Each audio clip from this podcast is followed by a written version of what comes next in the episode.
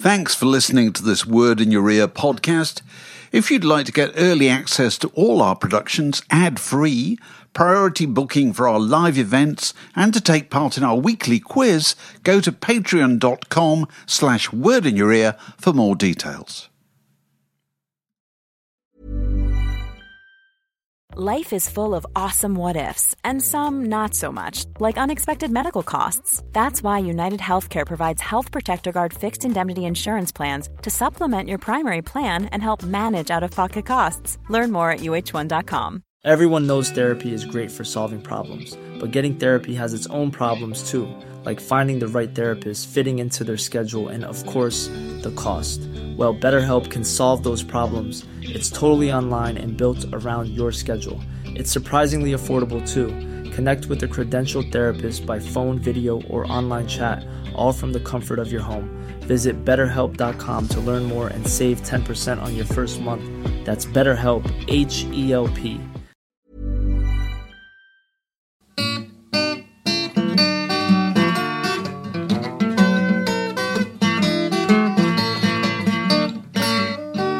You're listening to a podcast from The Word. Well, welcome to another word in your ear. And let the record reflect that Paul Weller has been writing songs now for, my God, doesn't it make you feel old, for 50 years. it's unbelievable.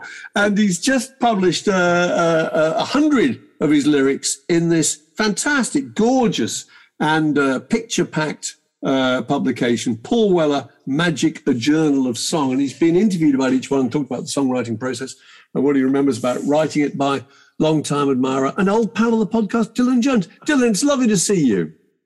Lovely to see you too. Very nice to be here. Thank, thank, you for inviting me. Not at all. So, look, firstly, you make it very clear early on that you were a major, major follower. You go back a long way with Weller. You you uh, saw him how many times? How many how many times did you see the Jam? Was it eight? I can't remember. Uh, it was. I think it was slightly more than that. It was. Um, I used to I used to do the pub rock circuit and um, the Nag's Head and the Red Cow and places like that. And the yeah. Jam were one of the first punk groups to uh, to to basically get on the circuit. So not not only did I see them a hell of a lot, but I also saw a terrible group called the New Hearts, who eventually turned into Secret Affair, who seemed to support oh, the Jam yeah. everywhere. Ian oh, really? Page. Yes, of course. Oh, I remember him very well. So you were being a, te- I mean, you know, I don't know, a teenager. What, you, what, why did you connect so strongly with the Jam? Um, I don't know. I suppose I was at that age, 16, 17. Uh, and it was an incredibly exciting um, period of my life and many other people's life. But they and they also worked fantastically well in small venues, like like a lot of those groups did at the time. Yeah. I was less keen on them when they got bigger and started playing um, places like uh, uh, Hammersmith Odeon and Wembley Arena and places like that because it became too sort of commodified, too gang orientated. But in those small venues, they were amazing. So how do you how do you come to write a book like this? I mean, does this start with the publisher or with Paul Weller or or what? I mean, because it's slightly unusual, isn't it? Because it's a book of lyrics. How does well, that work? You're probably sick of hearing um, this, but it's one of those projects that started in lockdown. All right. And um, uh, I had a call from uh, um, um, Paul's management one day and said, "Would you have any interest in in doing some podcasts?" Um, which obviously, a because um, that would uh, be enormous fun, and and b would it, and it, it would get me out of the house. So um, and, and we did these podcasts, uh, and uh, I found them enjoyable, and I, I think Paul found them enjoyable enough to do some more of them. And then a few months later, um, I was down at the studio in uh, near Woking, and the idea of this book um, was suggested, and and he had done a couple of picture books with this publisher before, um, but he was interested in doing a book about um, his songwriting, principally his lyric writing, and wanted to someone to uh, ask him questions, listen to him, and formulate it. And that's how the idea started. So it was very simple, really. So did you help him choose the songs? Because there are, I think it's just over hundred, isn't it? Did you? Was that selection part of yours? Did you suggest things? No, no, no one suggests things to Paul. Um, Do, do they not? That's interesting. Surely. No. they- okay. Yeah, we we um, in all seriousness, I did because I said I think that your inclination would be to veer towards the esoteric uh, and things which were probably um, more contemporary. But I said if you're going to do something like this, you're only going to do it once. It's probably the closest you're ever going to get to doing an autobiography. So you need to talk as well as those things about the big songs, about those songs that meant an awful lot of people uh, um, who bought records by the Jam and the Style Council, and indeed who were, who were there in the early part of his solo career. So I think it was very important that he addressed not just those songs, but also his frame of mind um, and what he was thinking when he was making those records. Do you know, Dylan, I can just, well, I've heard you say that. I can just imagine you saying that. I really can. Yeah. I can imagine everybody at the publisher and Paul Wallace, the manager, just going, Dylan, just go in there and tell him, please. Yeah. You in the tell nicest, in the You tell him. What does nicest possible way. In, in, in a, slightly flattering way, in the nicest possible way, what he should do. And uh, you did it absolutely perfectly. That is Dylan. perfect. That's really good. So, do you think there's, there's a, bit early on where you talk about having the, the, the longevity and the, and the variety approaching now, you know, a McCartney or a Bowie or, or Van Morrison? Do you feel that he's, I'm guessing, not got the appreciation that he deserves as a songwriter? Well, that is not for me to say, but one thing I think is very important, uh, and is something uh, is one of the reasons I really wanted to do this project is that if you listen to or if you subscribe to the to Neil Tennant's idea that anyone in the entertainment industry, songwriter, musician, performer, what have you, particularly those that make records, probably has. I think it, he calls it the the imperial phase or the imperial Yeah, yeah, yeah. period, where you he make does. the best. Your your. In fact, I've heard YouTube talk about it in, Yeah, in the past. Neil is a- invented that expression, actually. there is a there is a seven or eight year period where you make your best work. Um, and if you compare something that so and so records now, it's not going to be as good as the as the material that he produced in the late seventies, early seventies, or where, when, whenever that that that that imperial or purple period was. But I maintain, and I think there are um, quite a number of people who subscribe to this. That I think that in the five in the last five or six years, Paul has made records that are e- easily as good as anything that he has recorded in his past, and some might say better. And I think it.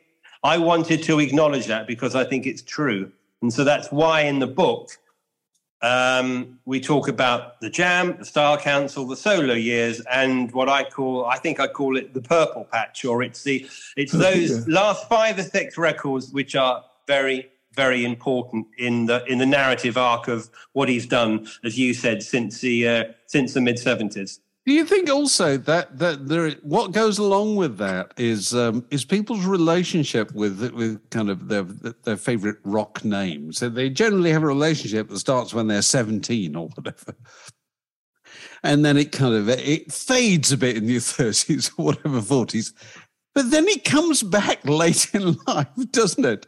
When you look around, you think they're still there. I'm Yeah. still here. You know what I mean?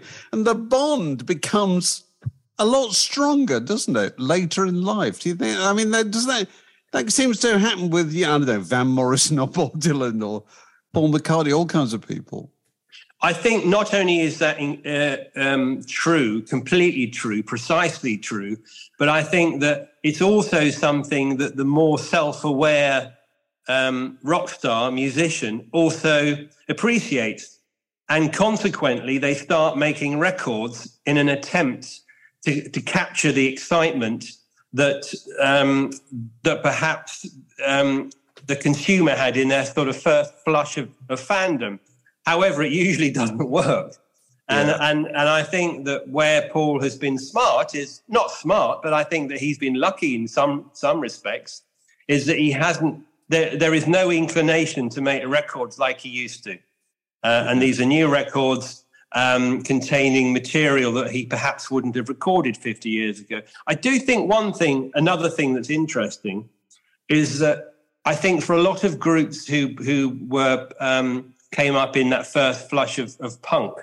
And, and also with Weller him, him himself, I think there was a reluctance to acknowledge the importance of melody. Uh, in, in fact, on the odd occasion when Paul wrote a ballad back in the day, there was an air of embarrassment about it because oh, they yes. were sort of too too tender uh, You're talking about English and, Rose, aren't you? Exactly. Yeah. About English Rose. It's this incredibly sentimental song, and I think you say in the notes that he, he he didn't even want it on the album. He wanted it as a secret track or something, and he wouldn't have anybody in the studio when he was yeah. recording it. Yeah. So he was embarrassed about. There was an old-fashioned masculinity that was it was kind of exactly. Well, I I I think it was also.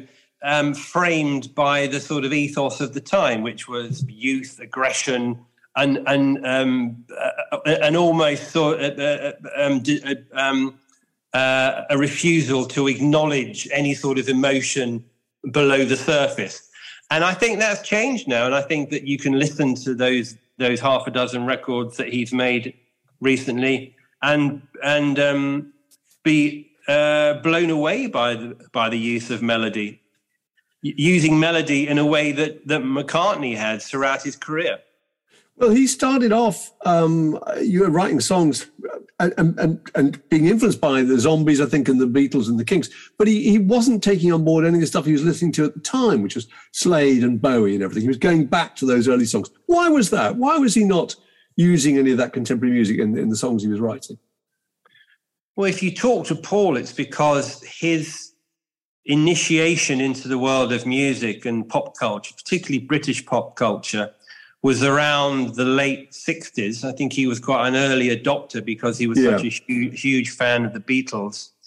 And he became uh, incredibly interested, some might say obsessed with the whole mod ethic and, and not only the type of music that was associated with mod culture, but also with, with, with um, um, ideas of presentation in graphics and in, and in clothes uh, and in record design and the way that, that pop products were mediated to to the public. Yeah. And that and, and that interest in mod culture has obviously stayed with him throughout his career. Where do you where do you stand on the style council phase? Because you rather give the impression that they weren't taken very seriously because a lot of people just really missed the jam and they thought it was a they thought it was a bit uh, spivvy and superficial or whatever. I mean, it's uh, yeah, the songs were just as political, weren't they? Walls come tumbling down, etc. I, I, I, I love that. I've never heard the, the word spivvy used. Spivvy. I'm talking about yeah. blazers and espadrilles here. I, thought, I thought it was going to say feet and then yes. spivvy. We're suddenly in the world of we're in the world of Dad's army. There. We are, yeah. I've I've I've heard the word feet, and I have I have heard that um, the word blazer used as an aggressive tool in in the way yeah. that the Mark just used it, but never yeah. spiv. Um, in, in in, in all seriousness, uh, the answer to your question, I actually think the Style Council, I'm not trying to be arch or perverse, but I think Style Council were a much better group than the Jam, I think, because. Really? Uh, be, well, because um, he had made the decision to be sort of willfully transgressive and to not subscribe to the orthodoxies of, of what his previous group had done.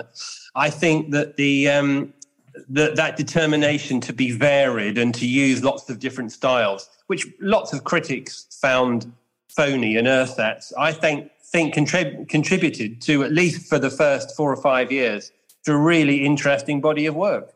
Right, right.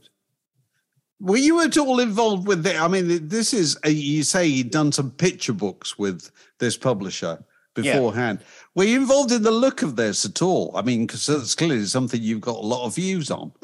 Uh, um, initially, I mean, I think that uh, I, I, um, I said at the outset, I said, if you're going to do this, you've got to make people understand what it is. That it isn't just a collection of photographs and some sort of casual reminiscences, because actually this was being done at the same time as McCartney was doing I'm it. Very say. Similar yeah, yeah, I'm sure. And um, uh, uh, I think that I hope that the book does justice to to to um, the reason that he wanted to do it in the first place. I mean, there were some disappointments. I mean, one of my favourite Weller songs is is a song called Bulrush, which um, uh, came, I think it was on the first album. It was very early in his solo career in the early 90s. And I was quite intrigued by this. And, and we were in, we were doing an interview one, one day. I think it's on film actually at the uh, at the studio in Woking. And I asked him about this song, and he looked at his shoes and looked up and said, "Just a song about bulrushes." I'm, I'm sorry, that's it. that's your lot. That's it. So you said at one point that you you you thought he was embarrassed that having a a, a big vocabulary was somehow a, a, an implying a betrayal of his class. Yeah, well, is that right? I mean, I, you know, we both interviewed him, David and I. We thought he was very eloquent, and he was always talking about the books he'd read. He was very kind of uh, lots of literary influences and stuff. But do you think he was just self conscious about being, you know, uh, I don't know, over self educated or, or what? I think in the early days, yes, I do actually. Yeah. And I think you're, you're right. He's incredibly eloquent. And um, when pressed and in the right mood, we'll talk about lots of those things. But, but I do think in the early days, there was, uh, there was a reluctance to acknowledge that. Also, I think that he wanted the music and the records to almost exist in a vacuum.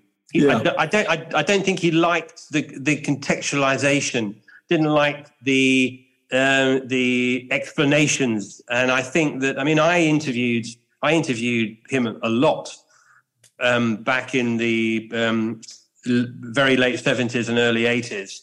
Uh, and he was he could be very unforthcoming. In in fact, I did I did say to him at one well, one one point, you were a difficult bugger to talk to back in the day. Yeah, yeah. No, he, wasn't was remotely, uh, he wasn't remotely apologetic, which I which I found quite engaging actually. But yeah. also, also when you, you interviewed him back in the day, I, I, I interviewed him a couple of times back in the day, because it was with the group. Yes, with the jam. One size fits all seems like a good idea for clothes until you try them on. Same goes for healthcare. That's why United Healthcare offers flexible, budget-friendly coverage for medical, vision, dental, and more. Learn more at uh1.com. Burrow's furniture is built for the way you live. From ensuring easy assembly and disassembly to honoring highly requested new colors for their award-winning seating, they always have their customers in mind. Their modular seating is made out of durable materials to last and grow with you. And with Burrow, you always get fast, free shipping. Get up to 60% off during Burrow's Memorial Day sale at burrow.com slash ACAST. That's burrow.com slash ACAST. burrow.com slash ACAST. I'm Sandra, and I'm just the professional your small business was looking for. But you didn't hire me because you didn't use LinkedIn jobs. LinkedIn has professionals you can't find anywhere else, including those who aren't actively looking for a new job, but might be open to the perfect role, like me. In a given month, over 70% of LinkedIn users don't visit other leading job sites. So if you're not looking on LinkedIn, you'll miss out on great candidates like Sandra. Start hiring professionals like a professional. Post your free job on linkedin.com/people today which is always inhibiting. You know, you yeah. never get the truth from anybody when when you interview them with the band because they're all desperately trying to position themselves and maintain in the front of the strategy. other two. Yeah. You know, maintain yeah, group strategy and they don't know what it is really. They only work it out while doing the interview. You know, you, are there to be part of the experiment, really.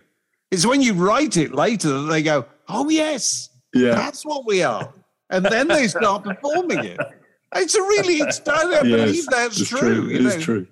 And uh, it's it's interesting. Sorry to cut across here. You know, Paul Weller wanted to kind of not have his personality be part of it, and yet that is his biggest thing. He is just as much a hero to a load of people now as he was back then. Yeah, more than anybody else of his generation, far more than Johnny Rotten or you know the late Joe Strummer or whatever. You know, Paul Weller is a hero to a load of people who took him on as their hero when they were 14 years old. And they still feel like that now. I think that's true. And that's certainly um, when, whenever I put anything on social media, the tsunami of stuff, of, of, um, uh, of responses that, that comes back is immediate and vocal. And yes, uniformly um, sort of uh, in that vein of hero yeah. which is amazing, but also I think also causes its problems. And I think that the um, I think a a well um, documented part of his career is the fact that whenever he has, by accident or design, hit a a scale of fame which he feels uncomfortable with, he immediately recoils because it, he finds it to be quite an intrusive aspect to the job. Mm, mm. I'm sure it is. I'm sure it is. It's, looking at some of the lyrics on the page, you really get an idea just how adventurous they were. Actually, it really struck me that "That's Entertainment" was a really good example. The entire song written without a single rhyme in it. I think. You know, the Yeah. first rhyme is rhyme. I think it's siren, concrete, howling, and blinking, or whatever. You know, and it's it's. I suppose it was all done in a in a mad, impetuous rush. You know, it's kind of sense impressions. But I thought that was pretty interesting. Where would he have? You know, would he? Would he? Who? Who else would have influenced him that he might have come up with an idea like that? I think that's a it's a really interesting point, and I think that uh, one of the one of the original ideas for the book, which was junked uh, after a while, was to include um, some of Paul's poetry because he's a he's he's a he's a keen study of um, poets and poetry uh, and the ways in which they work. Um, I think you can also tell that if you look at sound effects, which I think is probably the best jam record and it was a deliberately constructed record, not just in terms of its music, which was more sort of pushing t- towards the Gang of Four type uh, world, but also in the construction of the lyrics, which are incredibly modernist. Um, and you can tell that he'd taken particular instruction from some of the Liverpool poets. Um, yes, Adrian and- Henri. and- yeah. and um, a lot of the way that, that he had formulated his lyrics. So I agree with you. I, I think a lot of the, the way that he writes is um, is in some respects incredibly complex, e- even when it's very simplistic. I, I, I, there are all sorts of little tiny details I found really fascinating. There's one, you know, and he's clearly part of a of a songwriting, uh, English suburban songwriting tradition. You know, that was starts with the, with the Kinks and and the Squeeze, and eventually the Streets and uh, the Pulp and the Arctic Monkeys. But he's obsessed with this idea of being in the suburbs, being in Woking, and wanting to be in London. And he comes up to London when he's a teenager, I think, and records traffic noise. Was that right? Yeah. And Yeah, tell me true, about that. true. Why? Why was he doing that? He'd come back with these tapes of just London traffic. Well, I think it's it's it, and as you say, this this type of emotion and frustration has affected and contributed to to, to the careers of, of of so many great pop stars. It's that thing of being slightly outside the city and being desperate for it, but Yeah. but also being being being tied not to the country but but to your home uh, and. Um, uh, in many respects, I f- even though I'm not an entertainer, I felt the same thing. If you live on the borders, you, you live in somewhere like High Wycombe, you're sort of you're nearly there, but you're not there. Yeah, yeah. Uh, and so going up to town is incredibly intoxicating. And he took it to the, this ridiculous extreme of actually re- going to Oxford Circus, no less, and recording the traffic on a, on a little cassette. Amazing. It's extraordinary. There must be traffic in Woking, surely. Get It's your a own different traffic. kind of traffic, David. different, different kind of traffic. What about? Let's talk about this. This whole business of be- kind of being in between one thing or another. That um, you know that that, that his father was self-employed builder. You know, eh, regarded as what lower middle class or whatever you know, background. But you know, a lot of people in previous generations of entertainers came from that kind of background, and they kind of presented themselves as slightly posher than they were. Whereas Paul Yeah. Weller didn't. He went the other way, if anything. You know, I always got I- the feeling when I met him that he always wanted to be regarded as being a bit rougher than he actually was. Um, I couldn't comment on that, but I think that certainly, I think your observation is is is uh, is right in that I think that became a trope for me. I mean, Bruce Springsteen did very similar thing. didn't he? Absolutely. Yeah. You know, he was from somewhere that that uh, in New Jersey, which is it's almost New York, but it's not New York. Oh, it's certainly not And- New and York. sort of Well, it- it's Essex, basically, is what it is. But Ian it Dury did it too. of- it's um, I think possibly there's um, that adoption of an urban environment is something which is very popular uh, and and has always been. But even if you take his contemporaries like the Clash, there was such a sort of um, the idea of the Clash being a group about London that was as manufactured as anything else during the punk times, wasn't it? And I think John Jon Savage said that the first Clash album is almost like a concept album about West London, and it's true. Yeah, yeah, yeah. Yeah. I like the thing you were writing about his song titles. That he had this this thing about you know, slightly tabloid sounding song titles. You know, Life at a top people's health farm. I was a Doledad's toy boy. Uh, yeah. The story of someone's shoe. I mean, those those are great titles. So is he one of those people, a little like Morrissey, where where where once you've got the title and you've got people's attention, kind of a large amount of the of the heavy lifting is done. I think when he was working strictly in the pop arena, that was certainly true. And I think you can yeah. look at a lot of the song titles uh, during the period of the jam and say the same thing. And I think particularly you, you look at sound effects and think that that's a very modernist tabloid piece of work. Yeah. But I think recently that has not been the case. And I think that he has allowed his craft and his sort of artistic inclinations to define what he's done. And I think he's a lot less prescriptive now than he used to be. How many of the, how many hits did they used to have to write at the height of the jam? You know, it must have had a, a, a rate of production pretty much like Ray Davies with the Kinks in the sixties, because they were at number one every few every couple of months, weren't they? or am I misremembering that? Is no, that- I think you. I, I think you're right. I think there there was um, it was it was aping that sort of that uh, uh, the manufacturing cycle of the mid '60s, wasn't it? When you'd have four singles a year and one album, maybe two albums. Yeah, yeah. Um, Although in the 60s, you might throw in the odd EP as well. Yes, absolutely. I never realised their career was hanging, hanging on a thread very early on. I think at one point at, at Polydor, I think you said that they're, they're told they've got to cover a 10cc song. Was yeah. that right? Because they, what saved yeah. them from having to do that? They presumably had a hit with something else. I mean, that, that was they the had a, um, They had a particularly underperforming um, second album, the, uh, the Modern oh, World album. oh yeah, which right, was which did. was rushed and had um, some weak covers on it. Just and um, um, even had a Bruce Foxton song on it. it wasn't It wasn't very good. Yeah, uh, and then he had done some preliminary recording for All Mod Cons. And a very astute record company executive basically said it's not good enough, and um, uh, told him to, to go away and write some write some better material, which he did. And I think and, and he and, and he acknowledges that that was the kick up the backside that he needed yeah. to get to a level where he could compete um, at, at at the level that he wanted to compete.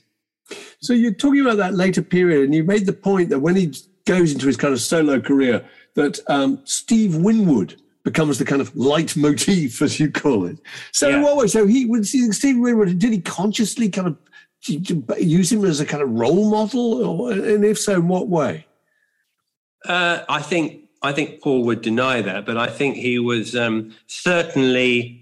If you listen to the, the, the first couple of solo singles and and the first couple of albums, I think you can the smell of traffic, a different kind of traffic, yeah, um, yeah, yeah. is is very very powerful. And um, yeah, I think there was um, there was a move towards um, perhaps making music that sounded a little more like um, Traffic and Stevie Winwood, and also an, an, an adoption of a wider kind of mentality. Because I think that the even though the Style Council had been deliberately varied in its sort of in its uh, genre of, of, of um, music and also in terms of its presentation.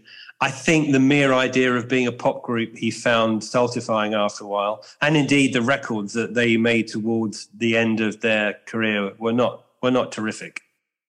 So you don't hold out any hopes for a jam reunion? Why would anybody want one? I mean, I, personally, I hate reunions. I see no point in them.